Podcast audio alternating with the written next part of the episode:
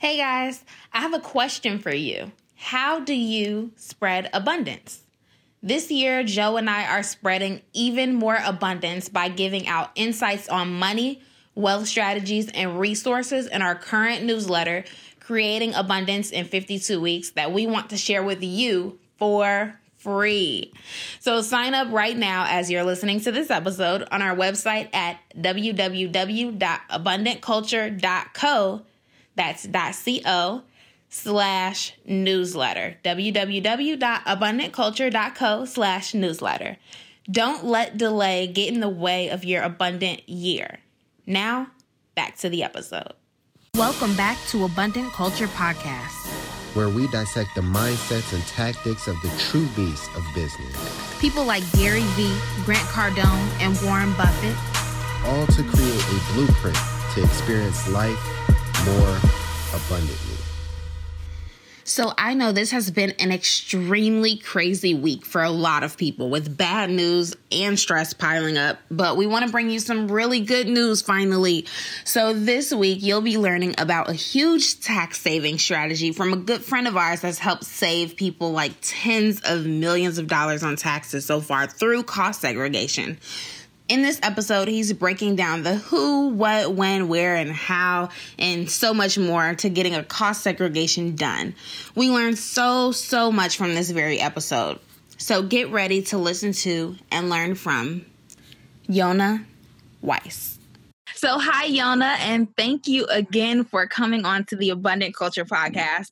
We are super excited to have you because you give so much knowledge on like cost segregation and other things too on LinkedIn. So, I thought you'd be like the perfect guest because a lot of people don't even know what cost segregation is.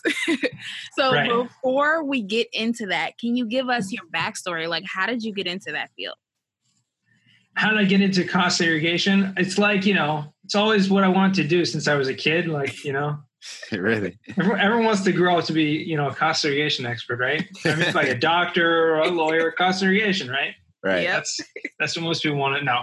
I'm just kidding. I actually had no idea what cost segregation was like a few years ago, and um, I was a teacher for about 15 years, and that's really my passion, more about teaching and about education and I have six kids myself, so I have you know a lot of daily education you know opportunities going on. Yeah. Um, but I really like I felt like I wanted something uh, to grow in, um, and I just wanted to try something new. I was you know being a teacher, I was kind of doing the same thing over and over, and obviously you know, the pay is not the greatest as a teacher.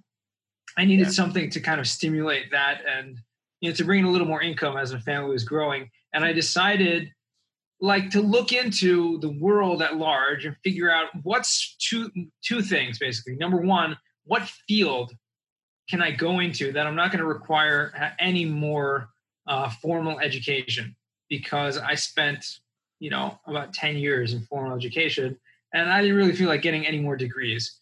And and I learned for myself in that period of process that I learned best you know boots on the ground like getting you know down and dirty in the actual doing the thing much much more than i do you know learning in a classroom so i'm like i don't want to go back to the class so what field can i get into number one number two what field has like the highest potential of possible income uh, that i could you know eventually create you know, fitting in that model that I don't have to get a formal education. So I like asked around and a bunch of friends were involved in real estate in one way or another. It was like, it was like a no brainer.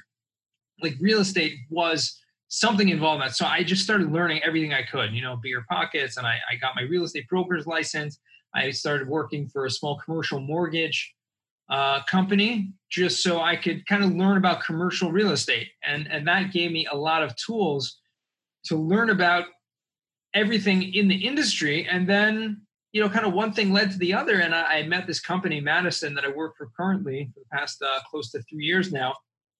And, you know, they were looking for someone to come in as a business development, kind of doing uh, in the cost segregation department. And that was like a perfect fit for me. It was something I was looking to do anyways. And it was within the industry. And I felt like it would give me a lot more opportunities within that industry and I took it, and it's it's really you know been, been bearing fruit. So that's kind of how I got involved. Awesome. That's awesome. And what was the name of the company again? Just so I remember. So it's Madison Commercial Real Estate Services. Um, the sub companies and actually a number of companies altogether. Oh, but the one that I work for is called Madison Specs, which is the company that specializes in cost segregation. okay. Oh, nice. So for our audience that don't know, and even for me, uh, what exactly What is it? is cost segregation?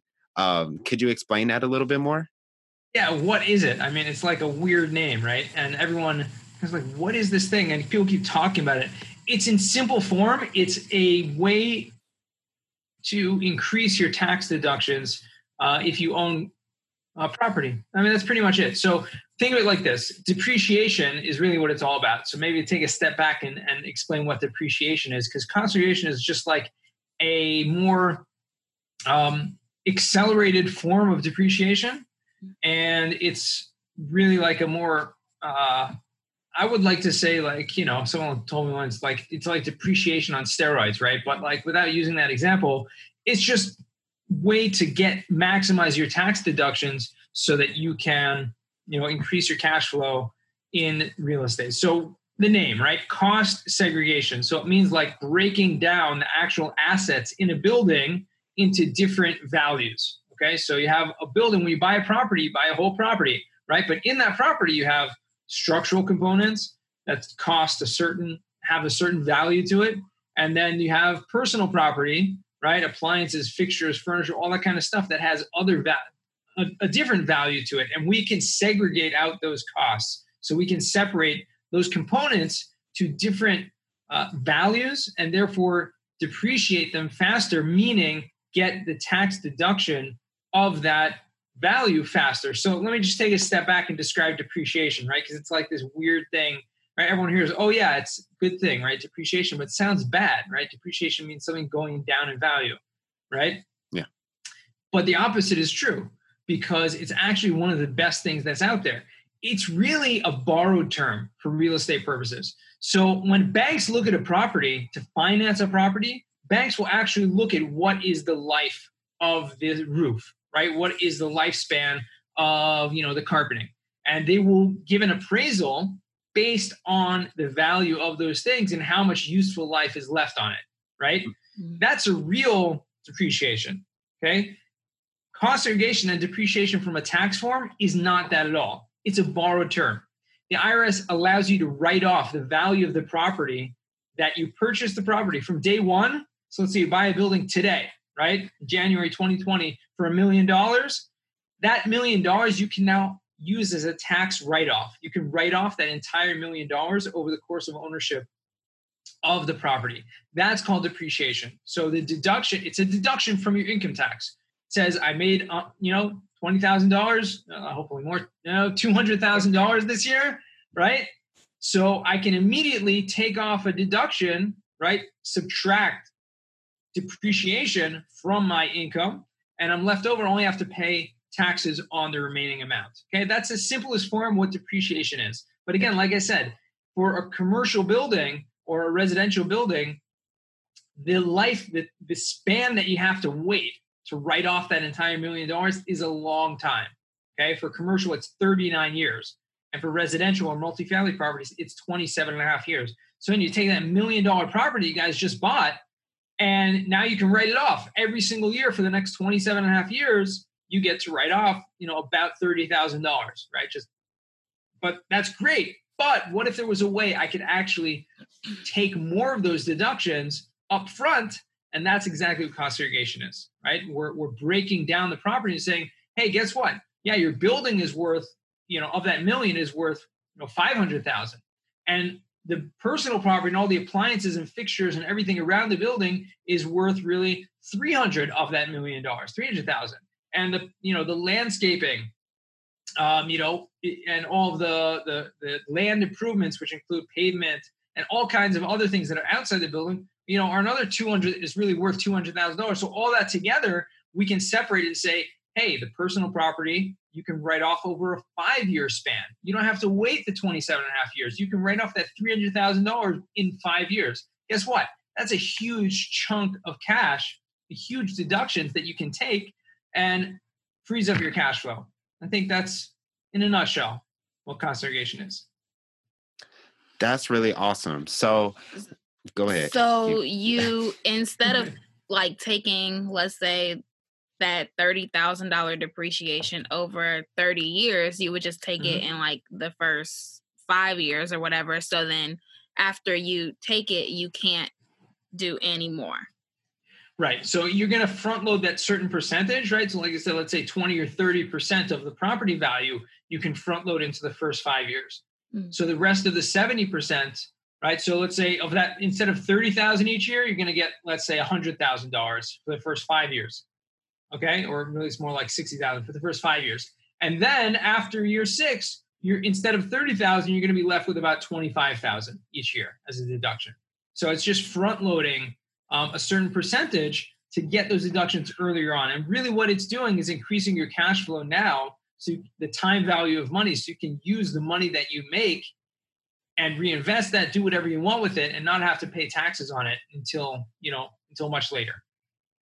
Okay, that that was actually going to be my next question because I I I, I was wondering uh, why somebody would want the tax deduction uh, more tax deduction now as opposed to you know spread out over the course of time. And what you're saying is that you know uh, they'll make a lot of money from this building hopefully and the more uh, depreciation they could take up front the less tax they have to pay on what they make and it gives them the option to really reinvest that that capital is that kind of what you were saying exactly you know the time value of money it means well, first of all, it's two things: time value of money, which means I'd rather, you know, not pay tax now if I have the option to pay tax later. But really, even before that, the concept is, you know, it's your money. You're making money. You have no obligation to pay income tax unless you have a tax liability, right? If you can create deductions, get tax deductions to really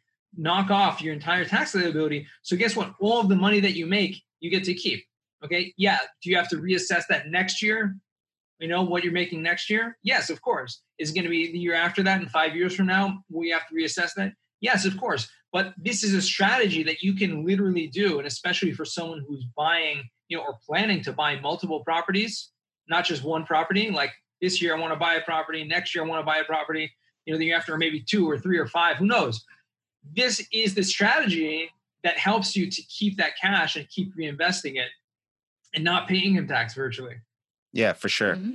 Another thing I was really wondering is that um, from a because you brought up the bank from a banking perspective, let's say uh, you're you're making all these this cash flow from this building, but you're not paying tax on really any of it because you have this accelerated depreciation from the mm-hmm. cost segregation.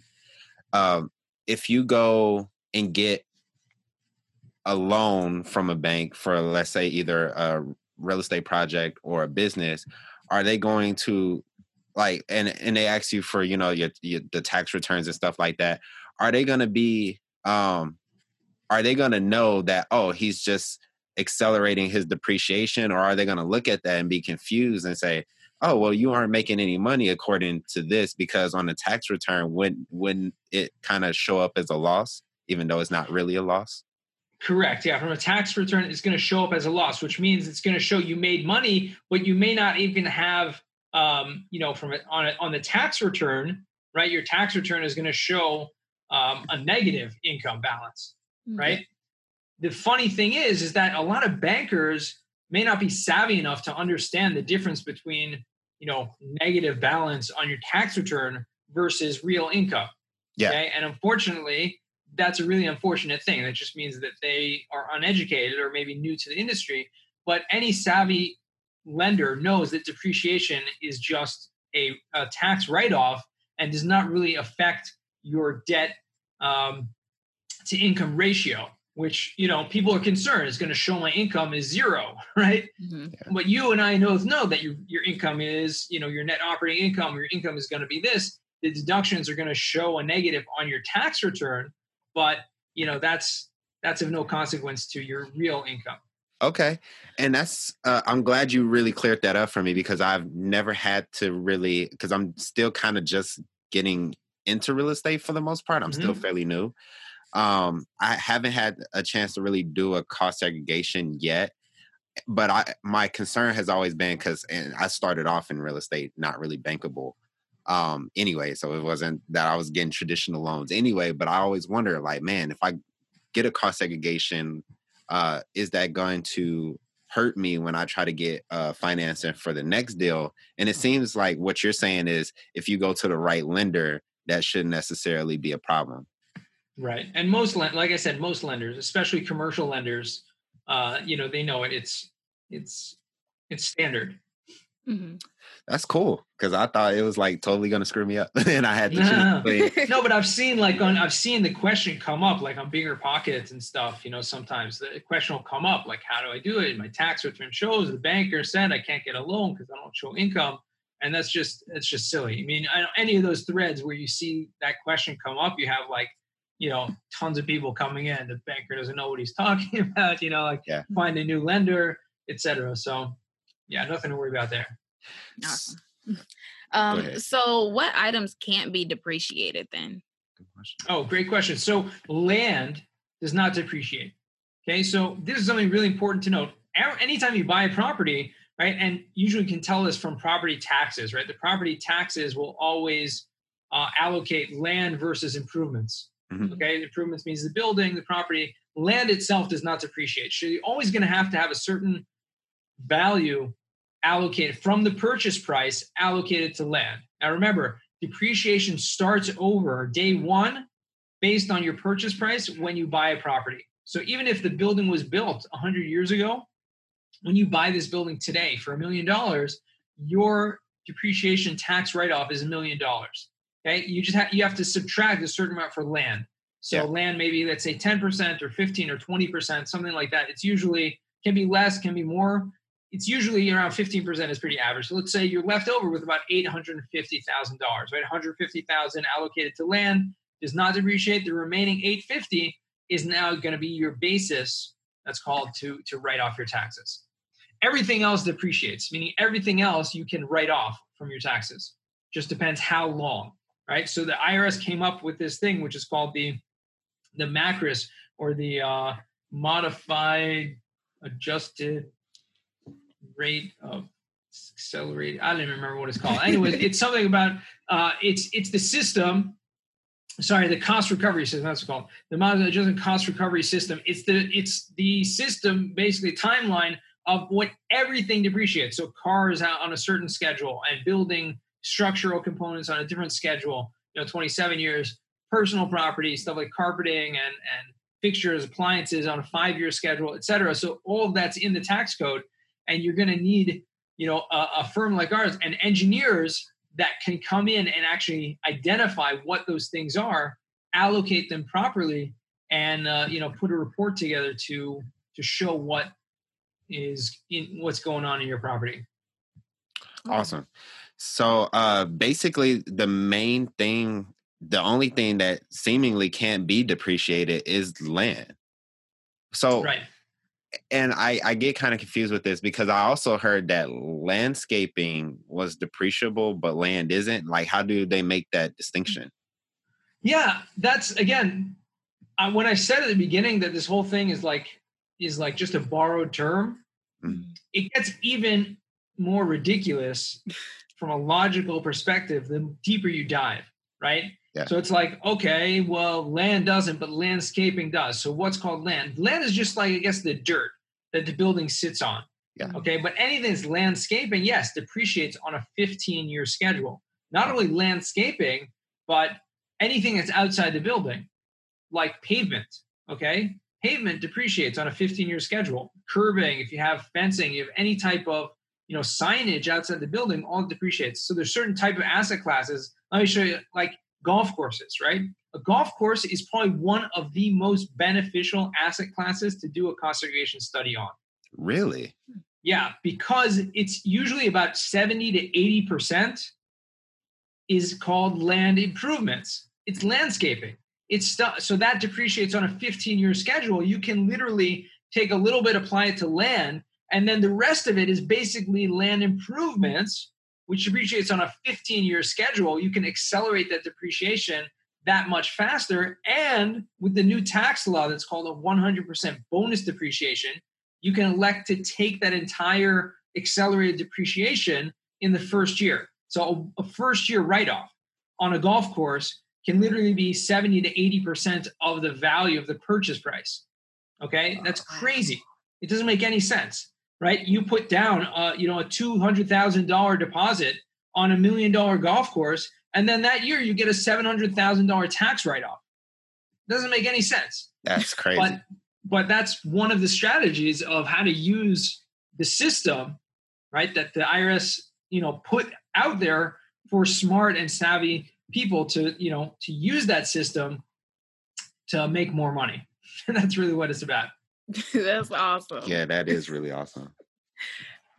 So, uh, one thing I was kind of thinking, you mentioned the whole, um, the whole process, or part of the process. You touched on a process of uh, what it would look like if somebody wanted to get a cost segregation study. So, like, are these like special types of like engineers, or like what? Like, so somebody just walks into the office and they say, "Hey, I want to get a cost segregation done on my building." Like, mm-hmm. what step one through however many steps there are, and also how long should that process really take? So it's usually like a five-step process, basically. Basically, and I'm just making this up right now, but there's um, the first thing is we always do an upfront analysis for free. So oh. anyone has a building, you know that you're looking you're thinking about getting a conservation study done. And even before that rule of thumb is if you bought a building for over a million dollars it's basically a no-brainer. There's so much tax benefits involved there you know definitely get it done.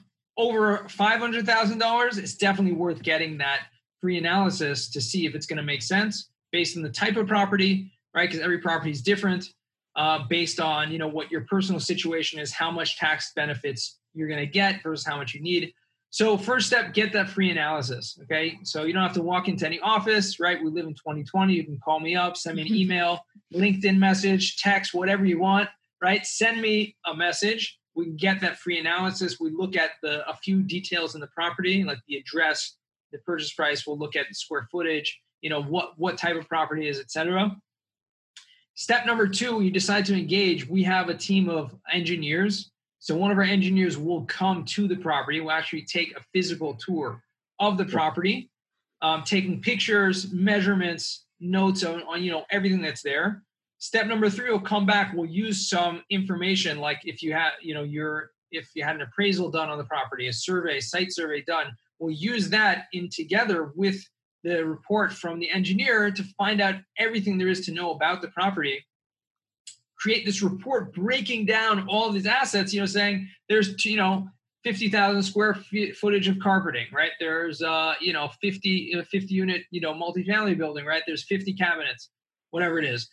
Everything very, very detailed, line by line by line, creating like an 80, 90, 100 page report, you know, using all the backup uh, data and all the sources from the tax code, uh, from court cases, citing you know where this goes into and all of like this whole crazy numbering system the irs requires you to have in this report. It's like whatever. That's what goes into the actual process. Yeah. Um, there's a fee that's involved. Usually it's a one-time flat fee based on the scope of work involved. Our firm charges you know anywhere between like three and six thousand dollars at the timing of this video. Um, right? And you know it's like I said, it's basically a no-brainer. If you have a million dollar property, you're looking at at least a hundred to two hundred thousand dollars of tax benefit, right? To spend a few thousand dollars, you know, it, it, it, like I said, it's a no-brainer. Yeah, for sure. Mm-hmm. That's nice. step number three. Is we produce in that report produces an updated depreciation schedule. So regularly, if a person didn't have a cost segregation study done, when you go to file your taxes, you have a schedule in that tax return called your depreciation schedule. Okay, and that just lists the property was purchased on X date for X amount. You know, X amount is allocated to land and it's on a 27 and a half year schedule. And that's it. Your deduction this year is, you know, 30,252 and 51 cents, right? That's your deduction. That's it. What we do is produce an updated schedule, right? Depreciation schedule, which will break down all the asset classes on a five year schedule, seven year schedule, 10 year, 15 year schedule, all these different things, and how much you can take this year based on that.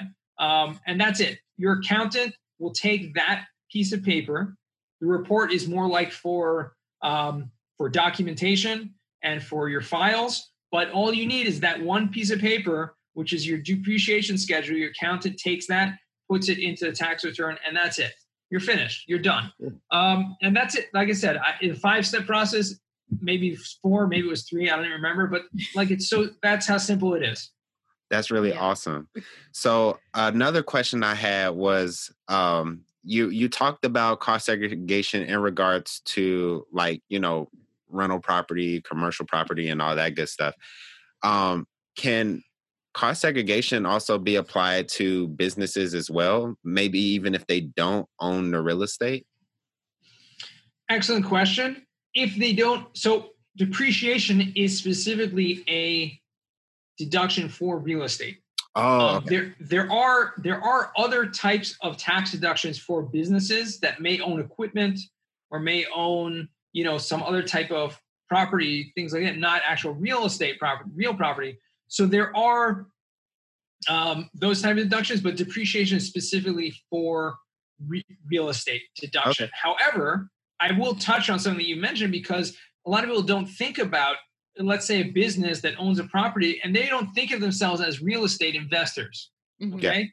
They're a business owner. They happen to own the building that they operate in. Maybe they own a warehouse. They have a, a you know a factory, a, you know furniture production. I don't know what they do.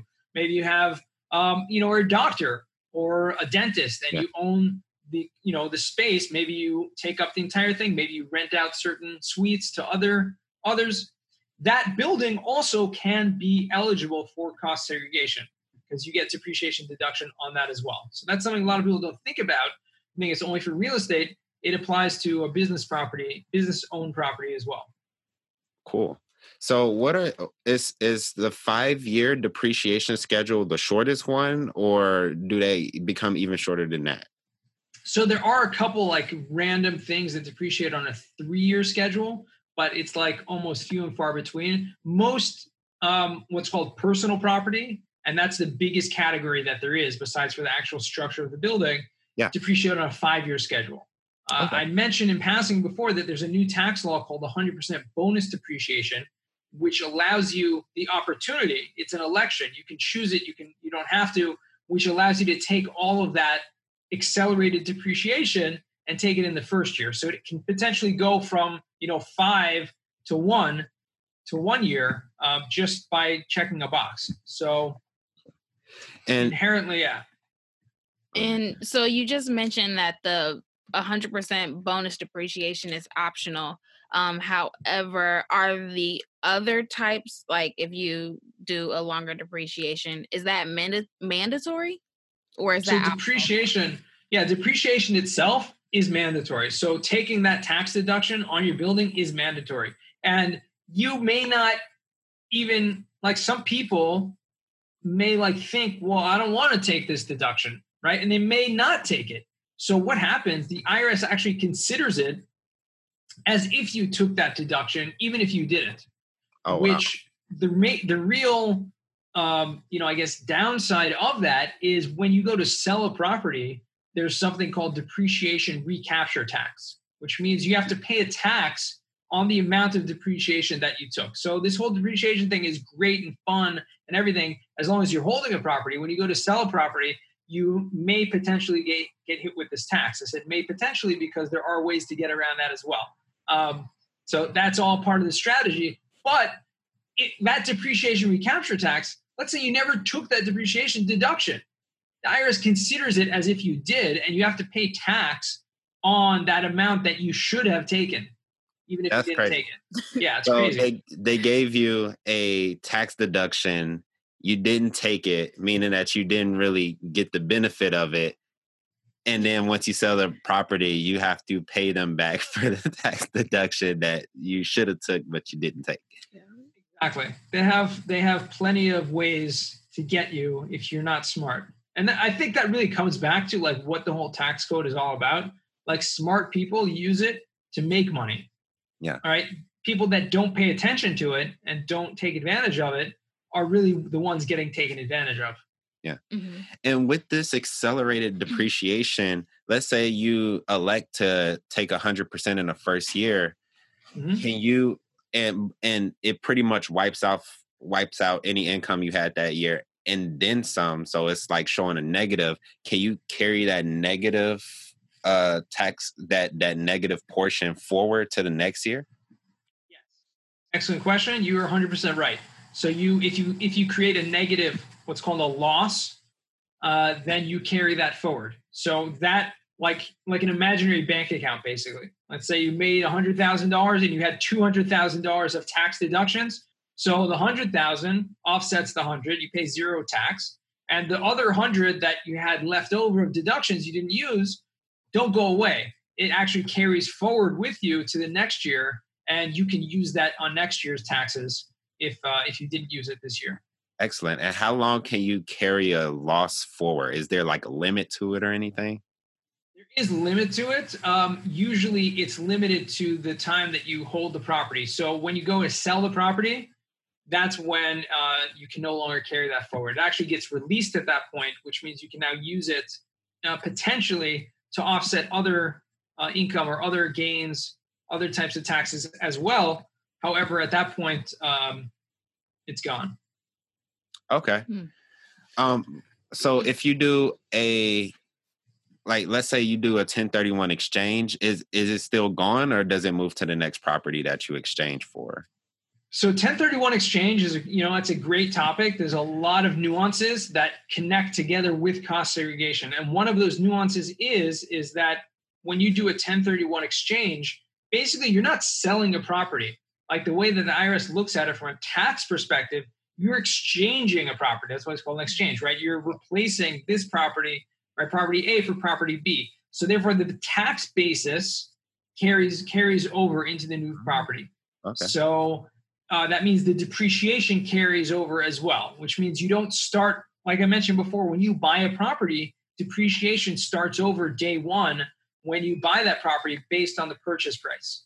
Mm-hmm. When you do a 1031 exchange, the new basis, right, the amount that you can write off on the new property is based on how much the old property was worth and how much depreciation was already taken on that and how much was the gain uh, between you know selling this property versus buying the new property how much money was put in so in essence your basis is going to be less and how much you can write off is going to be less in a 1031 exchange oh so in in that event, could you elect not for it to carry over, or it just has to carry over? It's just one of those. No, it's part of the part of the way that you can defer the capital gains tax. With that's really the essence of what the cost of the uh, the 1031 exchange does.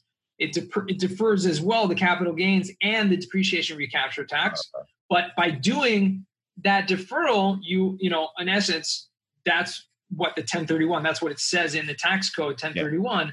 That you, by doing that, um, you're transferring the basis from the first property to the second. Okay. Which is something that technically it would be fine just as long as you couldn't get more depreciation in the new property. Like if you're right. So like if you if you only had a hundred thousand dollars of loss carry forwards, but you could potentially depreciate more in the next property, it's kind of like, like a trade off. Right, and you can use unless unless you're not adding any capital to the new property, which in most cases people do add new capital. They'll take a loan on the new property. They'll add more capital to the new property.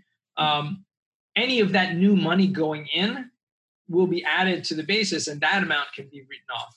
That adds to your depreciation basis. However, uh, you know, if you don't have anything, let's say you know you you you sell a property for $200,000 and you buy a new property for $200,000 exactly, right? You don't add anything into it. So then your basis is basically the same exact basis as it was from the previous property.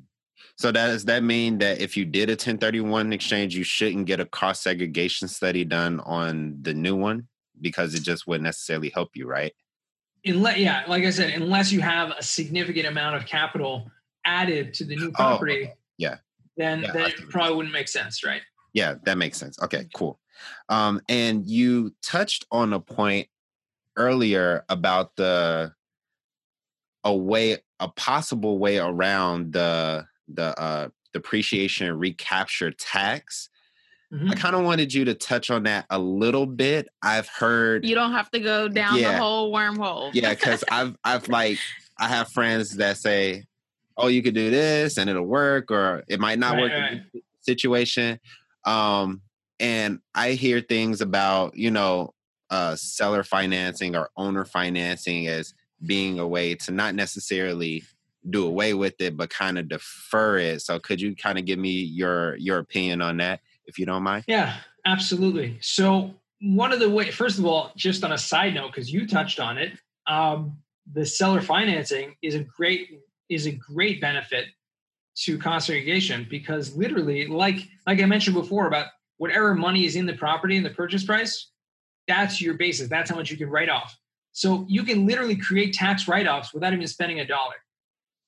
Right? If you buy a property and the purchase price is a million dollars and you got seller financing, so you didn't even put a penny down, right? You mm-hmm. get a million dollar tax write-off, right? You get the depreciation even though you didn't yourself actually spend any money. So that's a pretty cool aspect cool. of that. I didn't know. Uh, but back to your question about depreciation recapture and how to get around that, there's two things basically. Number one is like I mentioned, the 1031 exchange. If you're doing a 1031 exchange, you further defer the depreciation recapture tax as well. Okay, so that's something to keep in mind because a lot of people do that. So you may not have to even face that. Uh, people think, you know, you know, should I do it? Should I do not do the depreciation recapture? Should I do the cost segregation because I'm anyways going to have the depreciation recapture tax when I sell? So that's the first thing to keep in mind. Doing 1031, you don't even have to worry about that.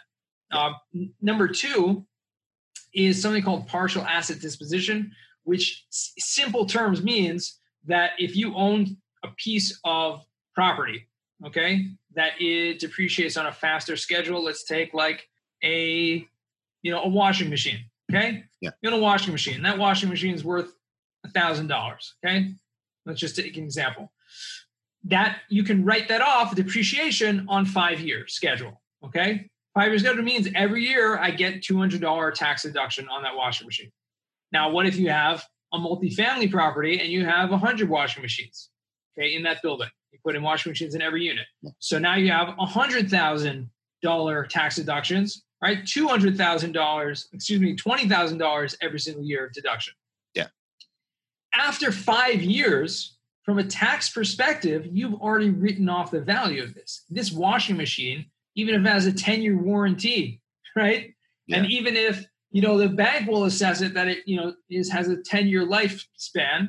But from a tax perspective, and this is the important thing to remember, it has a five year life, which means after five years, it no longer has any value to it. No more tax value means what?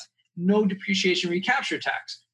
Okay. Once I've already written off the entire value, there's nothing left when I sell it now, if I go to sell this property, and in this property is the five year assets, all the washing machines, among everything else, guess what? There's little to no value left to it. And I'm basically saying, hey, guess what? I'm selling this property for $2 million, but the personal property that's in there is not worth you know anything or worth very very little you can assign a value to it which means you're not going to have the depreciation recapture tax on that amount so that's another way to get around uh, that Oh wow. Nice. So with the um I was is that only for personal property or is that for the real estate in general? So if somebody sells it after 27 and a half years, are are they not going to have any depreciation recapture because it's depreciated out? So it's really only for um, for what's called 1245 property, which means personal property or oh, things okay, that depreciate. So it does not, you're still going to have the, the depreciation recapture tax on the structural components, okay, on the actual building. Okay. And regardless of whether you sold, you know, after five years or after 27 years, yeah. Unfortunately, the only way to get around that is um, number one, uh, 1031 exchange. Yeah. And number two, I guess, you know, to just inherit, I guess, give it up as a gift or something, because then they, as a gift, they don't have it. But yeah, there's no, uh, on sale of property, there's no real other way to get around it. Yeah, for hmm. sure. So another Oh, did you want? No, you go ahead. Oh, okay. Another question I wanted to ha- uh, wanted to ask you is: Is there anything specifically that an investor really needs to know or be knowledgeable about before making the decision to actually get a 1031 exchange? Um, and is there anything that they should walk in knowing, or if they could just come into it and like, oh, I heard of this thing called cost segregation, and I want to get one done? So the, the number one thing that you're going to have to um, look into before doing a cost segregation is, are you going to get benefit from it? Okay, is this going to be good for you? Because number one, the first thing I said is the um, the value of the property, right? Is is there enough benefit in here that I'm actually going to get tax benefit from doing this? And number two, can I myself personally benefit from this, right? If you have no tax liability, okay, if you don't have any income from the property, let's say, let's say you bought a property and it's a piece of land, right? Or it's, uh, you know, uh, land doesn't, congregation, but, you know, it's a, a vacant building or it's something that you're doing, you know, heavy value adding, you're not going to have income from the property. You may not have any benefit from doing the conservation right now because you know creating extra deductions when you don't have any tax liability is sure it's going to create that loss it's going to carry forward but you're not going to benefit from it this year. Right. So it may not be worthwhile. The second thing i would say is if you're planning on selling a property um, you know relatively soon let's say within two three years then it's also probably going to be questionable whether it's going to be worthwhile because again after five years you for sure have that that partial asset disposition I mentioned, we're not going to have that value to get the recapture. If it's less than that, you're going to have to, you know, reckon with that. So the numbers are going to have to make sense. Is the tax deductions that I'm getting now, you know, the arbitrage between what I'm going to have to pay later in five, two, three years from now, you know, the taxes later on, is that enough to make it worthwhile? So those are some questions that uh, you know someone should be asking. Okay. And obviously, with your accountant, you know that's yeah, great. For sure. great, great thing to have a tax advisor. And yes. when it comes to the size of the deal, uh, at what dollar amount does it not really make too much sense to get a cost segregation as maybe a newer investor? Um, so again, ten uh, a million dollars, no brainer. Yeah. Under half a million dollars, uh, purchase price usually doesn't make sense. I mean, okay. there's going to be benefit there, but it's not going to be that significant. And I usually don't push it because it, you know, you're going to spend a few thousand dollars. You may get, you know, ten thousand, twenty thousand dollars of tax deductions, maybe more. But again, it's a percentage thing. So it's really a number numbers game. That's why under a half a million, I don't really push it. Oh, for sure. Excellent. Awesome. So this episode was very like this episode was great because we learned like so much. I mean, ourselves, and we know our listeners got something from this too. Um, so what is the number one takeaway that you'd want someone to walk away from this episode with? Don't think that your accountant is doing all the strategies for you to get you know the maximum tax deductions you know m- make sure you educate yourself on different tax strategies that are out there and then bring them to your accountant to discuss them. If your accountant comes back and says i don't know what this thing is so if you're a real estate investor and your accountant doesn't know what cost segregation is i highly recommend getting a new accountant. If you're a real estate investor and you know and you don't have an accountant you know i would highly recommend getting an accountant who is a real estate you know specializing accountant because yeah. there are so many i mean literally real estate is the number one profession to not pay taxes and just that's it. it it's in the books for whatever reason whether it's because congress you know 80% of congress are real estate investors you know whatever the reason is it, it's in the books so you got to take advantage of it so if you own real estate, investing in real estate, and your accountant is not like that, that's my biggest takeaway. Make sure that you're educating yourself and you know discussing these with your accountant. For sure. I love that because a lot of times people think like, "Oh, I'll just have my accountant do it." Like they they know what they're doing, but yeah. do they? yeah. So double double checking behind that work and making sure that they're savvy on the strategies is just so hmm. important. for sure. Exactly. And since you're on the Abundant Culture podcast, we feel like we want to ask every single guest that comes on this same question. And this question is How do you spread abundance, whether it be at your place of work or in your uh, own social life outside of work? How do you like to spread abundance? Um, I spend a lot of time on social media, on LinkedIn for specifically, and that's a business platform that's like social media, but it has the opportunity, allows you to just give to other people, help promote other people, yeah. and help make connections. And that's literally what I spend time every single day doing. Excuse me, just connecting other people, you know, and seeing how you know there's so much out there, and I, I feel like there's so many opportunities. Yet we're kind, of, and that's the amazing thing about this networking thing.